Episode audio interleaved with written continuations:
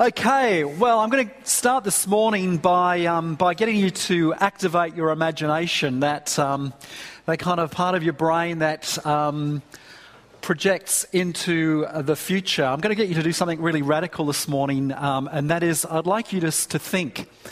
I know that's a novel, uh, a novel idea when you come to church. Normally, uh, church is not a place where you're encouraged to think.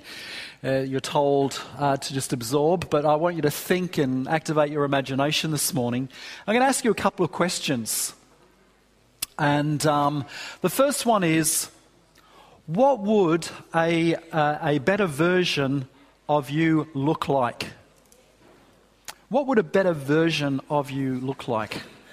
I know what um, some of you that are, uh, have a partner, married, um, you've probably got some ideas of what a better version of your, your spouse might look like. But I'm not asking you to do that this morning. I'm asking you to envisage what a better you would look like. Would you be uh, perhaps a little more generous, a little more kind, perhaps a bit more serving, a bit more gracious?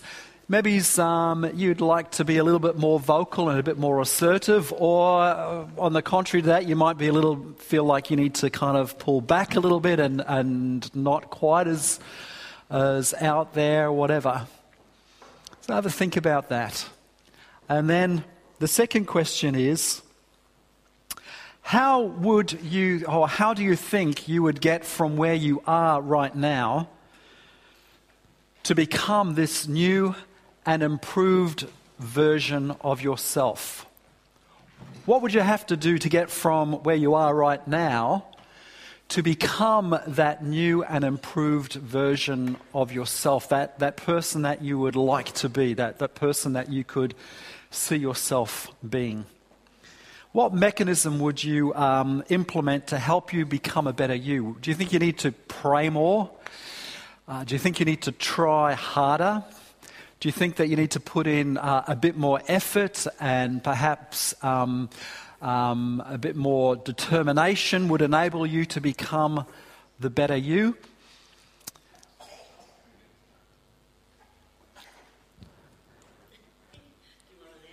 I'd, I'd, I'd be interested in, in knowing what you think.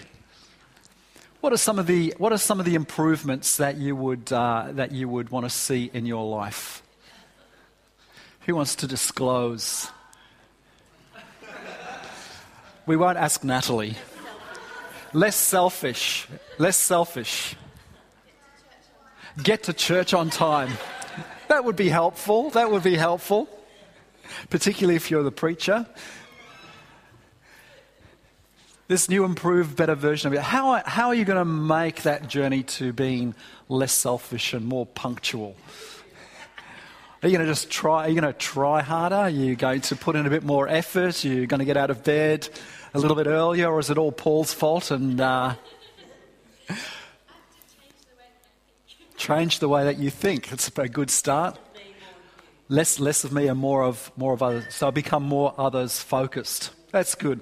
Well, we're, we're on a journey and we're coming to the end of our, of our um, series on 1 Thessalonians chapter 5, and we've come to verses 23 and 24. We're not quite finished yet, um, uh, but this is kind of coming towards the end. And um, these couple of verses here are really quite profound.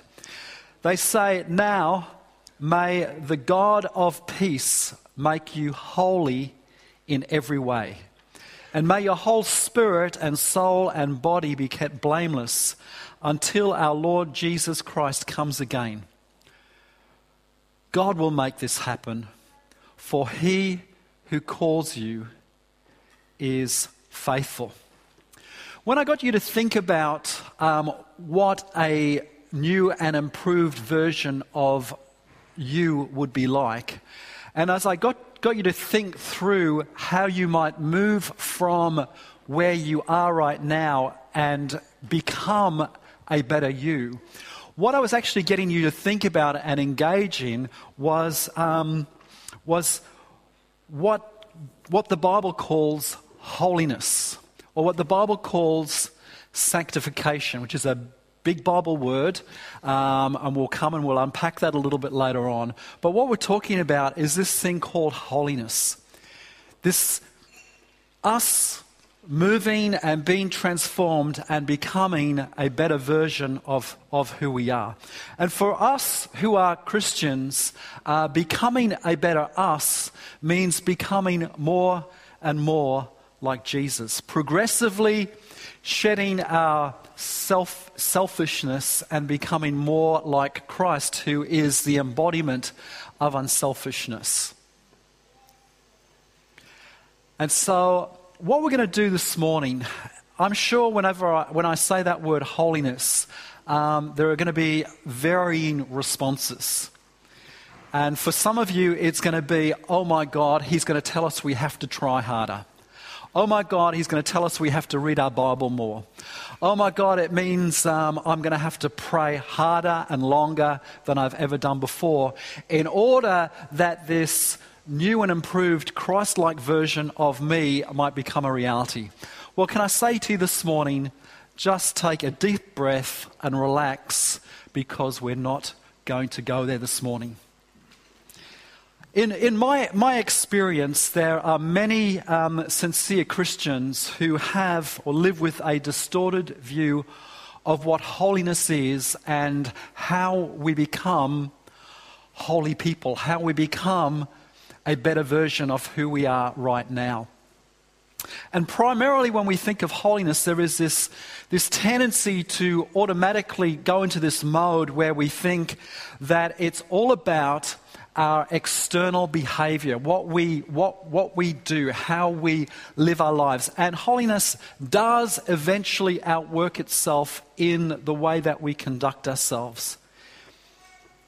However, that's not where this journey of what the Bible calls sanctification uh, begins. The process of becoming more like Jesus and, and embracing a lifestyle of holiness begins on the inside.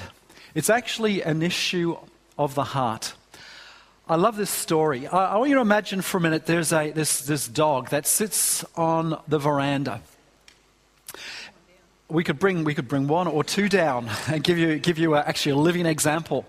Um, dog sits on the veranda, and it sits there quite quite uh, content until uh, the dog hears the sound of the postman's uh, motorbike coming down the street. Then it gets all excited because when the postman pulls up on his motorbike outside of the house, that little dog runs down the, down, down the path, and the first thing that that little dog does is he sinks its teeth into the postman's leg. And every day the postman comes by, that little dog races down, down, the, down the pathway and bites the postman's leg. Now, as you can imagine, the postman's not too happy about this. He has to get stitches on a regular basis. And so, what the owner does is takes that little dog and ties it to the veranda and puts a muzzle on it. And so every day from then on in, the postman comes down the road, puts the mail in the mailbox, and you know the good news is that dog doesn't bite the postman's leg anymore. Isn't that fantastic? What a good dog.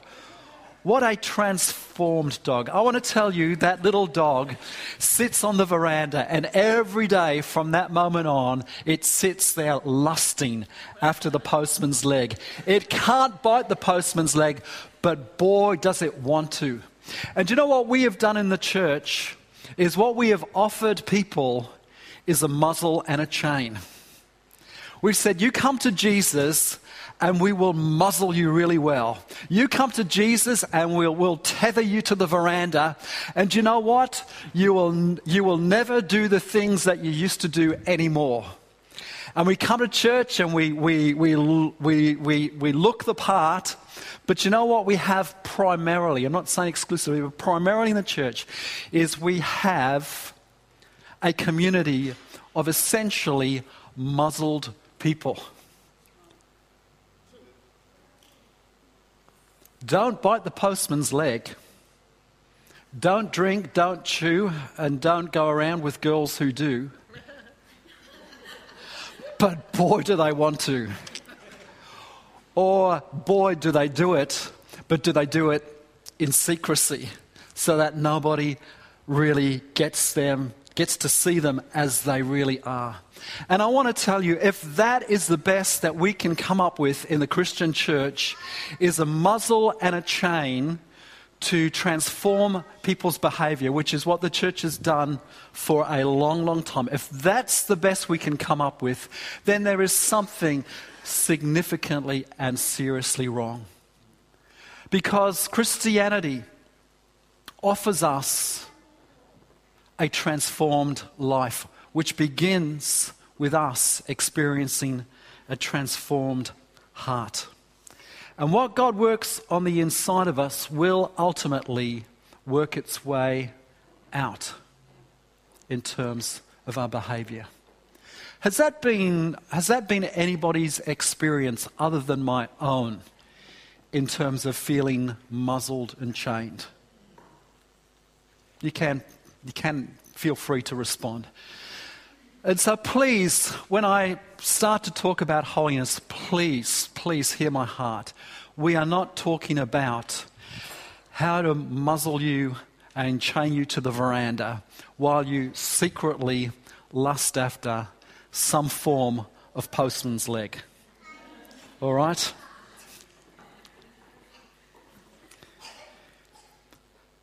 When we talk about holiness, where, where, or I am anyway, I frame holiness within the context of beauty. The Bible says, worship the Lord in the beauty of holiness. See, what holiness is, is holiness actually has its origin or its source, its beginning in the character and nature of God. And you are not going to find a more beautiful being, a beautiful person than God. As Josh was sharing a scripture uh, uh, this morning about uh, what was it when we to look at look at Jesus or to see Jesus is to see God. You are not going to find a more beautiful, well-rounded, complete being like the person of Jesus, who represents for us the face of God. And core to God's character, core to God's nature, which is uh, here within the context of introducing us to a, how we begin to live a life of holiness, it says, Now may the God of the God of peace. And so there are many, many attributes to the character and nature of God. God is loving, God is, is good. But one of the core attributes of God is the peace of God. That God is a God of peace.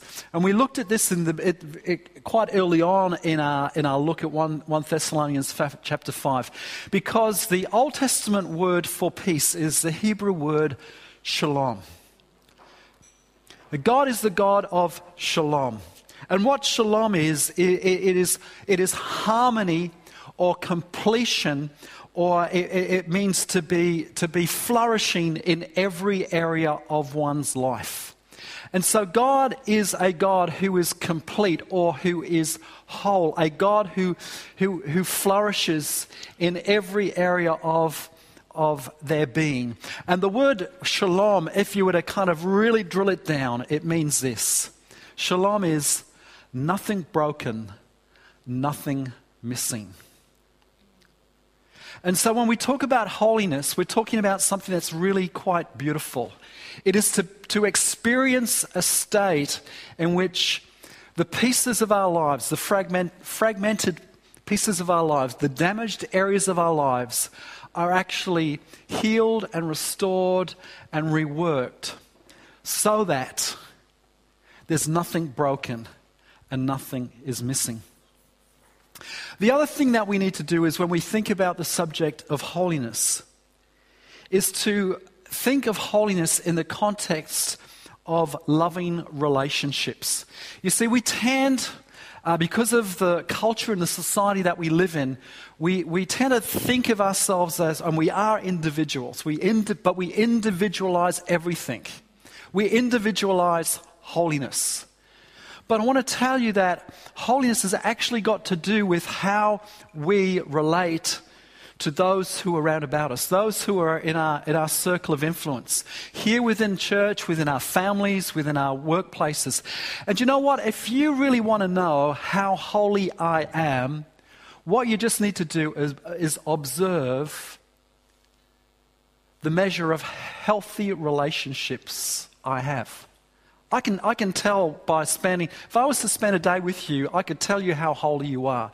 Because holiness is not measured by external stuff, it's got to do with our attitude and the way that we, we engage with those who are in our world, how we relate to them. And so we, we need to establish right measures of holiness. Holiness is how we treat others. It's actually about being, at the end of the day, being less selfish. And then the other thing that we need to do is understand that holiness should be seen as something which is relative to a person's story. There's a wonderful, a wonderful uh, story I heard, uh, and this really helped me as a new Christian. I was a new Christian, and I heard a, a pastor share this story on a tape. Uh, in America, he was a pastor in New York City. And uh, one day, um, one of his uh, new converts uh, came and came to his office all excited. And he said, Pastor, Pastor, I've got some really good news for you. Can I, can I share what's just happened with me? And the pastor says, Yes, come on and sit down. What, what's taken place? Why are you so excited? And this guy says, Man, I was uh, as American, um, kind of black American, black African American. I can't do the accent, but just use your imagination for a moment. And he's all excited. He says, Man, you won't believe what I was down. I was just down at the subway, and this guy came and he tried to mug me. And he says, You know what I did? And the pastor said, What did you do? He said, I pulled out my gun and I shot him in the leg. Praise the Lord. The pastor was absolutely horrified. He said, you, you did what? You shot him in the leg? And the guy said, Yeah, wow, glory to God. Isn't that fantastic? And the pastor says, Oh, you're going to have to kind of explain this to me a little bit more in depth because I don't quite get how this is such a great story that you've just kind of shot somebody in the leg. And the guy says, Well, well, well, Pastor, you know, before I met Jesus, if that guy had have, have mugged me, you know what I would have done? He said, I would have pulled out my gun and I would have shot him in the head. But Jesus has so transformed my life now I, I realize, I, I, I realize the value of human life. And I kind of like, I need to teach him a lesson. So I, I don't want him to go around mugging people anymore, so I shot him in the leg. Now, for him, that was sanctification. That was the development of Christ like character in his life. Now, for us, we laugh and we go, man, that's a bit out there.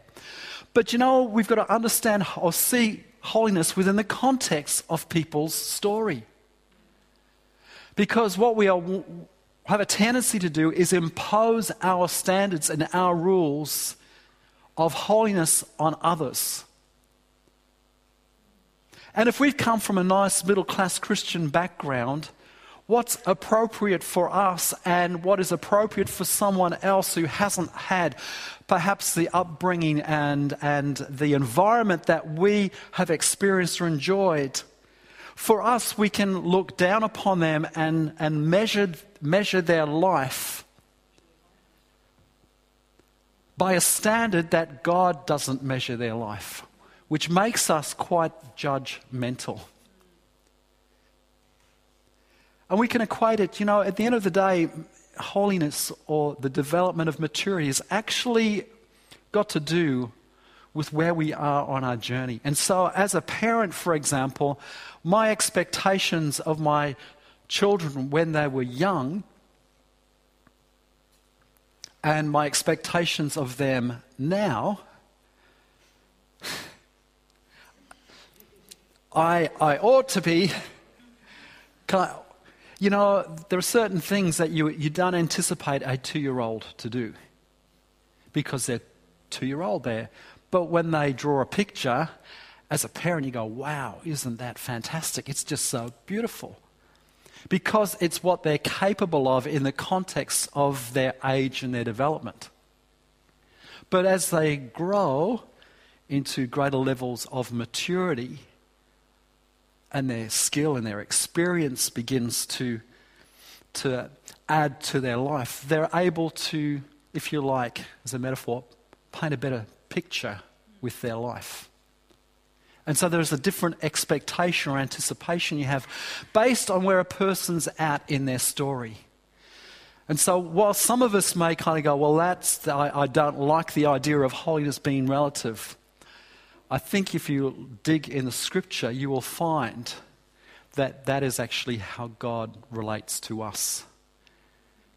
It talks about little children, young men, and older men. In other words, there are, there are points of progression on our walk in our journey, and we can be a mature or a, a developed, well developed young child, or a well developed young man, or a well developed older person. But we need to take into context when we think about holiness, about one another's stories. And then we also need to frame this thing of holiness or this thing of transformation into, our, into the likeness of Christ. It needs to be framed within the context, and I'm going to use two, two other biblical, big biblical words. Needs to be framed within the context of justification and glorification. So at the moment, we're talking about holiness or this thing of sanctification, which is the process or our journey of becoming more Christ like. Now, we need to understand sanctification within the framework of two things. One, within the framework of justification, which I'll explain, and glorification. Let's look at a, a scripture. In Romans 8:30 it says, "And those he predestined, he also called; those he call, he called, he also justified." Now the word justified, uh, you've probably heard this as, a, as, a, as an example before. Justified means means to be just as if I'd never sinned. It means to be in this place of right standing with God. For those of you who've been around for a little while, um, I love the word uh, righteousness in the pidgin English, which means God, He say, me all right. Righteousness is God, He say, me all right.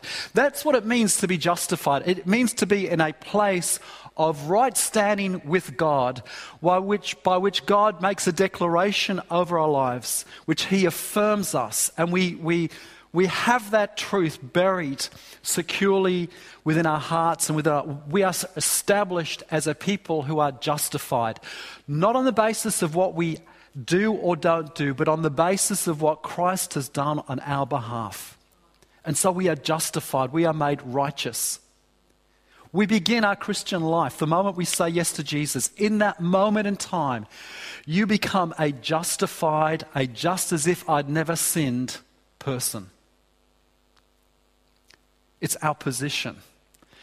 On the other end of the scale, on this side, is those he justified, he also glorified. Justification has got to do with our past. Our glorification has got to do with our future. It's got to do with what awaits us when Christ returns. When Jesus comes back, which the Bible says he will, when Christ comes back, the good work which God began at our justification will be brought to its fulfillment when, in that moment, at the return of Jesus, we will be made perfect. We will be glorified. There is a moment that awaits us who have been justified. A moment in the future will come when we will take on perfection. I'm, I'm, I, i am excited about that. You don't have to be, but I am. We will be glorified. That is, that is what we look forward to. And in between our justification, our past, and between our glorification, our future, we live in this place of sanctification. It's a place of tension. where the reality of our perfection, of our future, we don't yet experience that. But we look forward to it. And we're in this place of, of working towards our glorification. And that place in which we live is called our sanctification. There's a great uh, a, a, guy that I just love, a, a, a guy called uh, Tim Keller, and he pastors a church in, uh, I think it's in New York. And uh, he's written a great book. If you never read another book this year, you must read the book Prodigal, The Prodigal God. You must, it's a must read book. And Tim Keller says that our sanctification, or this process of transformation that takes place in our life, he said, um, is sanctification is continually reorientating, reorientating ourselves to our justification. In other words, he says, for us to live a sanctified life, we must always keep reorientating ourselves to our past, to our position as a justified person. Does that make sense? And I agree with that. I love that. I just want to take that one step further. It's re- reorientating ourselves to our justification. That is, we look to the past and what God has already done and what God has already declared over our lives. But what we also do is we reorientate ourselves also to our glorification. We begin to ponder and think about the new and proved version of ourselves, made in the image and likeness of God. And as we begin to see, this is how I think holiness is worked out in our lives. We think about what, about what God has done and what God will do. And within that context, within that framework, something begins to happen within us in the here and now. But we do live in this place of tension where the reality of the declaration of God over our lives, just as if I'd never sinned, and the ultimate fulfillment of that promise in our glorification. We live in this twilight zone, this tension of um, we are not yet what we have been declared to be and what we one day will become. So, if we're already justified and we will one day be glorified, what's the point of being worrying about being sanctified? Well, let me tell you, on a personal level, as you grow into greater levels of wholeness and completeness, as you take on more of the, the, the character and nature of God, of Christ likeness in your life, it does bring rich personal benefits to you. And it also enhances your relational capacity. It means that you're far more likely to have healthy and whole relationships. And also, in addition to that, the reason why sanctification is, is something that we should embrace, despite the fact that our justification and our glorification are assured, is that our future reward is actually determined by how faithful we are with what God gives us in this life. And so, while we will all one day be glorified, not all of us will actually receive the same level or measure of reward. It's not a competition. It's just God says, you know, those of us who are faithful, we will receive a crown. And so, there are different measures of reward that come to us. We'll all be glorified, but we will not all receive the measure of reward. And that measure of reward is dependent upon our, our faithfulness in our working our sanctification, the sanctification or transformative process. And while that's good personal benefits, um, relational benefits, and it's kind of nice to think that if we're faithful with what we're given, that it will provide us with some eternal reward, crown, which at the end of the day we lay at the feet of Christ anyway, so it's probably not a big deal. But can I say that the thing, and Louise and I were talking about this yesterday, what is it that motivates us to live a sanctified life. I reckon that becoming a better version of us, and the thing that motivates that in our life, is that we, as the people of God, are called to represent God to a watching world. But the thing that undermines our story and our message as the body of Christ is so often the fact our message is tainted by lives that are less than Jesus like, less than Christ like. And so, for me, the motivation, while it's personal, relational, and eternal um, reward involved, actually, it really, it's by becoming a better version of me, I am able to better represent the King and his kingdom to a watching world. Because the thing that undermines my message is actually my life. And that, that should put pressure on us, but it does provide something of a framework for us persevering with sanctification when what we could do, if we wanted to, is rest in our justification and our anticipated glorification. Does that make sense? Is that helpful?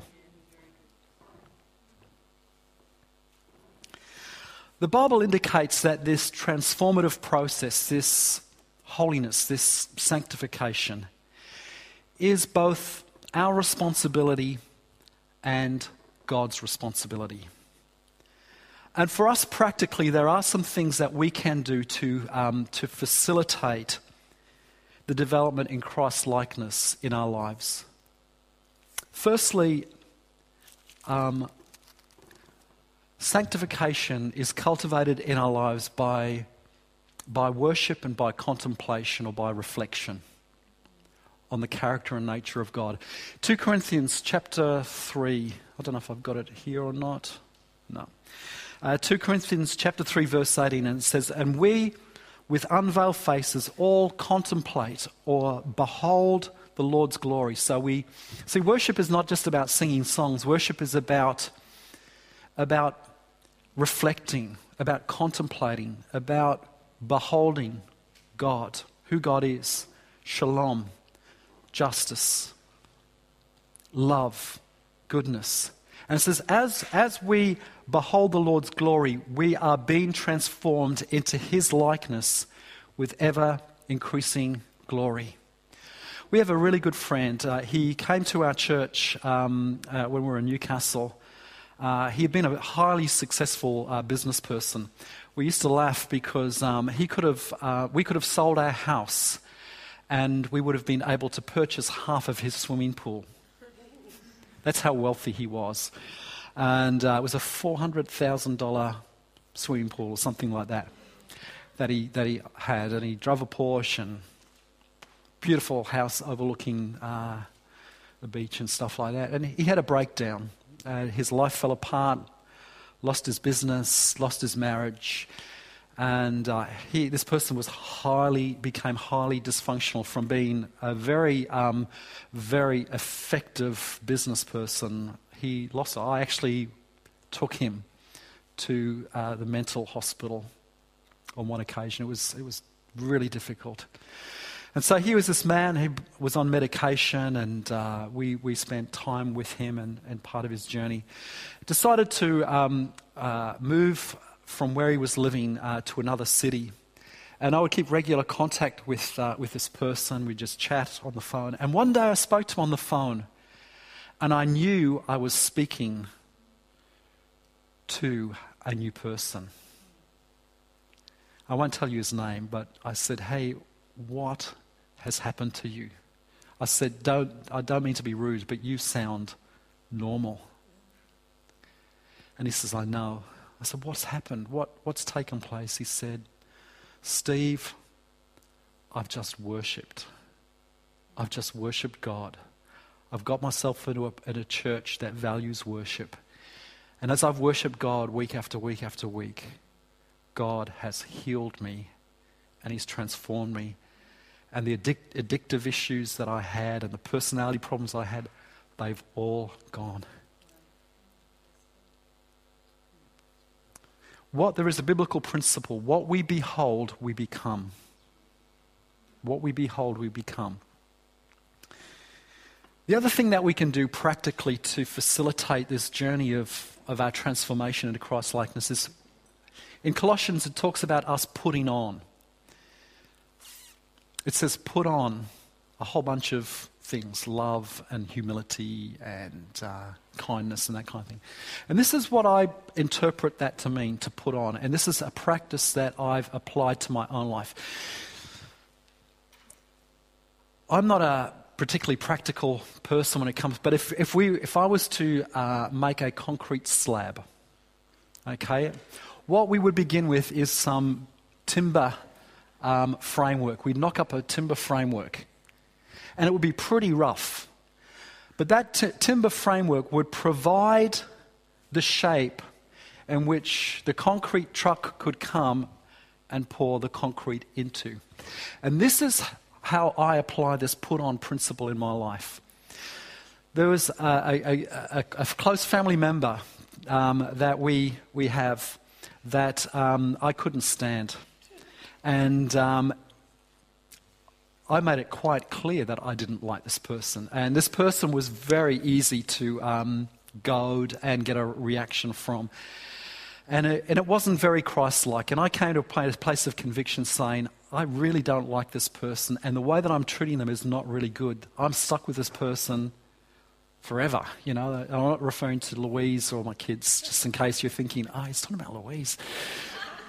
So I said to Louise, babe, I'm, I'm going to have to put on love. I just don't love this person, but I'm going to put on love. So I said to her, You make sure that I never criticize that person again, and make sure that I, will, that I compliment them and say nice things to them.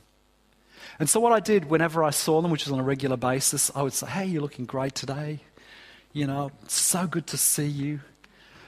Man, um, you know, just whatever I could say positively, I would, I would say, and I would kind of affirm them. What I was doing, I was, I was building a framework. To the best of my ability, I was loving that person. It was rough, and there were times I was still frustrated with them and, and kind of I'd feel the angst as I knew we were going to see them, and, but I would, was determined to put on love. You know, after a period of time, I forgot about the putting on, and my heart attitude had changed. Something supernatural had occurred where God had come as I had created the framework, the formwork, God had come with the concrete of his love and the shape that I'd prepared for him in faith, he filled with the real thing. And we can apply that principle if you get frustrated in traffic.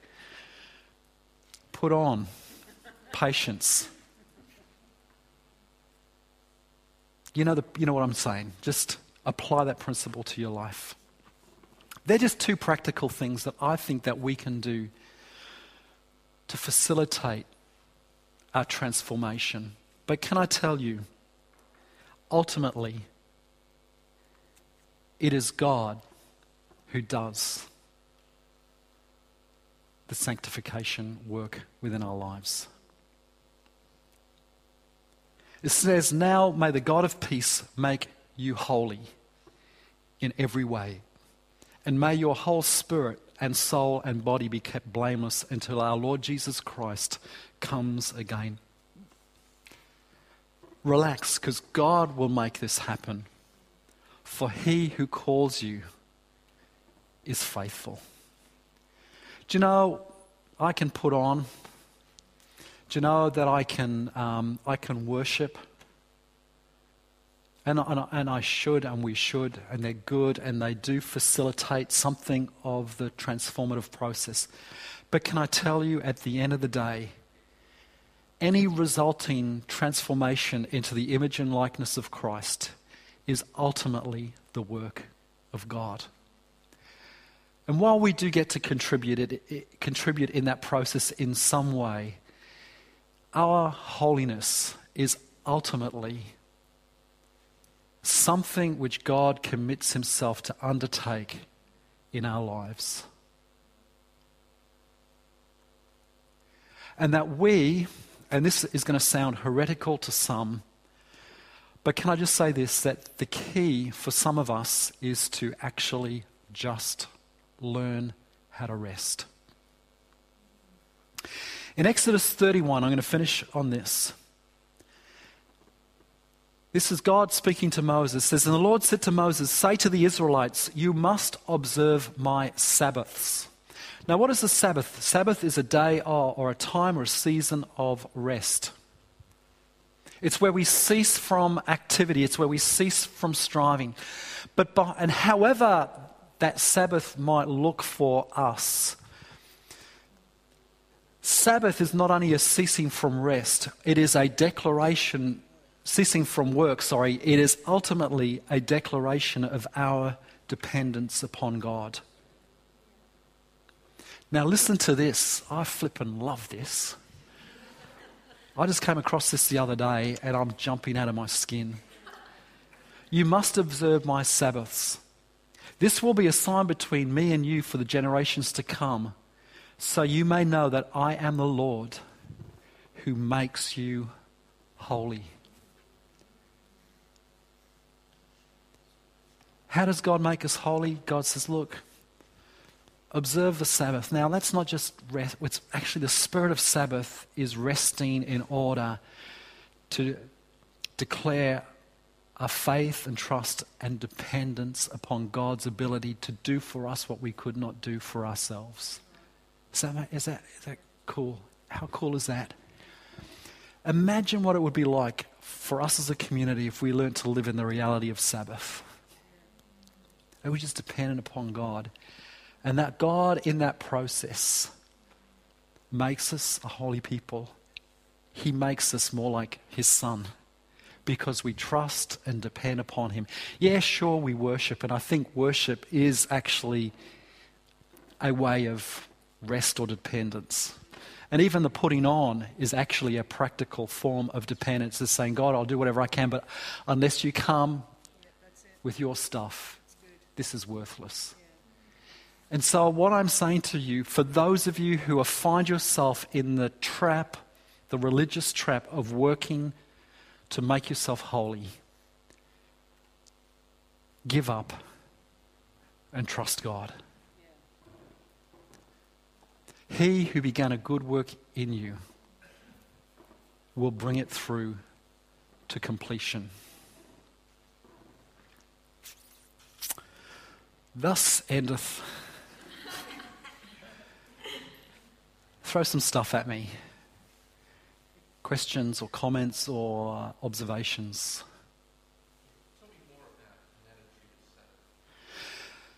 Well, we can, we can approach Sabbath from a legalistic perspective, that is, from sundown on Friday evening or whatever, whether it's a Sunday, whatever, we take a, a time to cease from activity. And I think there is, there is truth within that. what you must remember though, Sabbath was always done in community. It was a time for the community to relax and to enjoy God and to focus on Him. But the spirit of, of Sabbath is actually a declaration of dependence upon God because what we're saying is, I can't labor. See, labor, we say, labor produces fruit, doesn't it? Labor enables us to uh, receive back a return. But what God called the nation of Israel to was a day which was not just a day, it was to reflect an attitude of life, to establish them in an attitude of life by which they said, God, we ultimately recognize that you are the giver of all good gifts and that you are the source of things, and our resting from or our striving from activity is our declaration of our dependence upon you to come through and make provision for us when we're not working. There's, that's in a kind of a nutshell.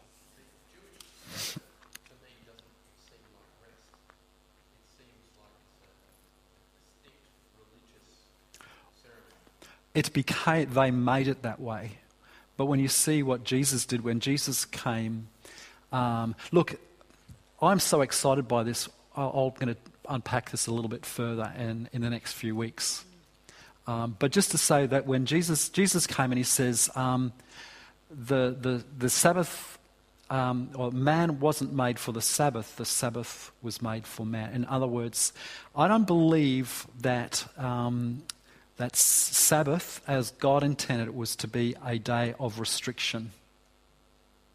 It was meant as it became for the Jews and for many Jews is still the case, where they impose upon themselves a list of rules and regulations. Um, that is a burden. And Jesus re- released people from that burden. But the principle of, of working for, from a place of rest is the key to fruitfulness and effectiveness in life. And I'll, I'll teach on that in the coming weeks. Anything else?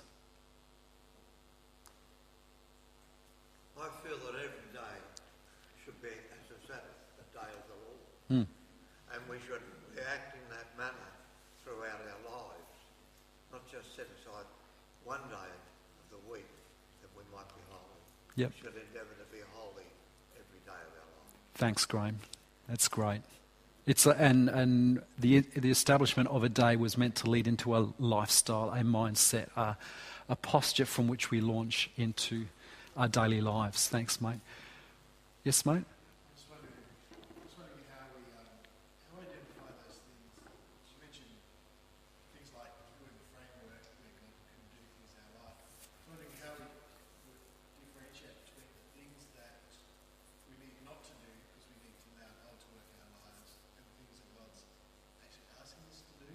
Yep. Yep. Um, one of the points that I missed out was in my notes, but I'm kind of thinking I need to.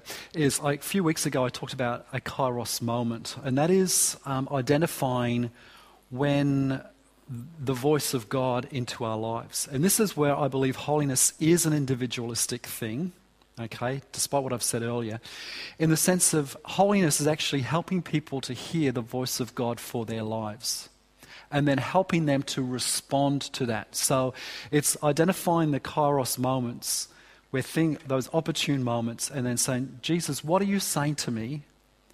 And in response to that, what am I now doing with what you're saying to me? And so, in response to that, say in my situation with a particular family member where I kind of created the framework for, for love, the love of God to be developed, was that was, became clear because I felt convicted by the Holy Spirit that my attitude towards this person was, was very ungodly and destructive and it needed to change. And so I responded to that and there was fruit. So part of this journey of holiness is helping one another discern or determine what Jesus is saying to us. Yeah, and that message is on, on, the, on the church website. Guys, uh, uh, God's great goal for all of our lives is to become Christ like. Therefore, my role and responsibility as a church pastor is to help facilitate God's dream for your life. I could stand up here and tell you that holiness is abstaining from this and not touching that and not doing the other and all those kinds of things. And I could place a muzzle on you and I could tether you to the, the veranda, or I can share with you what I think is a more liberating and ultimately a more effective way of engaging with this process of sanctification. Don't forget you're justified. Don't lose sight of the fact that one day you'll be glorified. Live with the tension of that not, that not being quite a reality for you just yet. Learn to hear the voice of Jesus in your world. Um, put on worship, etc., etc., etc. But ultimately, live in a place of Sabbath rest by which you depend upon God to make you holy. And it says spirit, soul, and body. In other words, every area of your life, God wants to touch and transform. Amen. Come on, let's um, stand this morning. And um, if you need prayer, um, we would love to pray with you this morning, either in relationship to what's been shared or any other issue. And uh, we'll pray with you. But let's stand and finish our service this morning by uh, putting ourselves in a place by which the benediction, the blessing can just rest upon us as we leave our service this morning. Until we meet again, may Jesus Himself and God our Father, who reached out in love and surprised us with gifts of unending help and confidence, put a fresh heart in you, invigorate your work, and enliven your words. Amen. Amen.